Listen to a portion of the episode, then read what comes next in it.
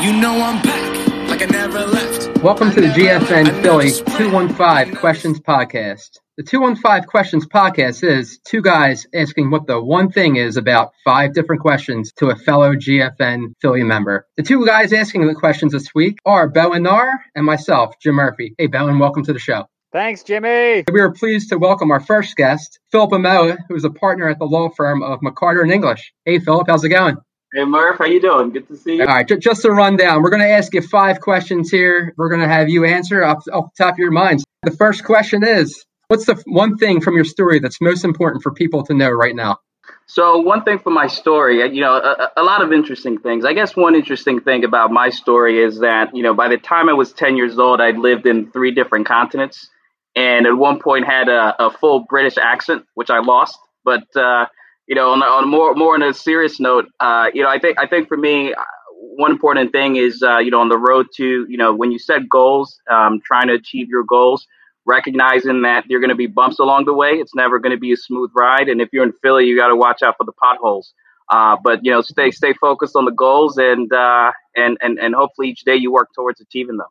I like that. When so when does the British accent come out? Can we get a little bit of it? It's got there's got to be something in there. Well, you got you got to pay for that. All right, okay, that's that's, that's going to be our premium content offering from uh, from Murph. Uh, the second question: What's the one thing you're excited about most in your life right now? Yeah, so in 2020, it's it's really hard to be excited about uh, a, a, lot of things, right? But you know, there are a few interesting things happening in my life right now. Um, we'll focus just mostly on the professional side. Um, I recently joined the equity ranks of our partnership, um, so that's uh, you know, one big exciting piece of news that took place, uh, you know, a few weeks ago. So happy about. Congratulations! About oh, that. that's, that's wonderful. Thank you. Well deserved. All right, third question. Here we go. Desert Island. If you could eat, eat only one meal for the rest of your life, what would it be? Ah, so this is uh, this is an interesting question. You know, I would have to go with um, this meal, jollof rice, right, which, which is a mm. West African dish tomato based uh, rice dish. Um, I could eat that forever. You know, throw a piece of avocado on it and a 10 ounce piece of salmon. I think I'd be good to go. So good. Yes. I love it. Very good. All right. All right, Philip. Question number four What's the one place on your travel bucket list and why?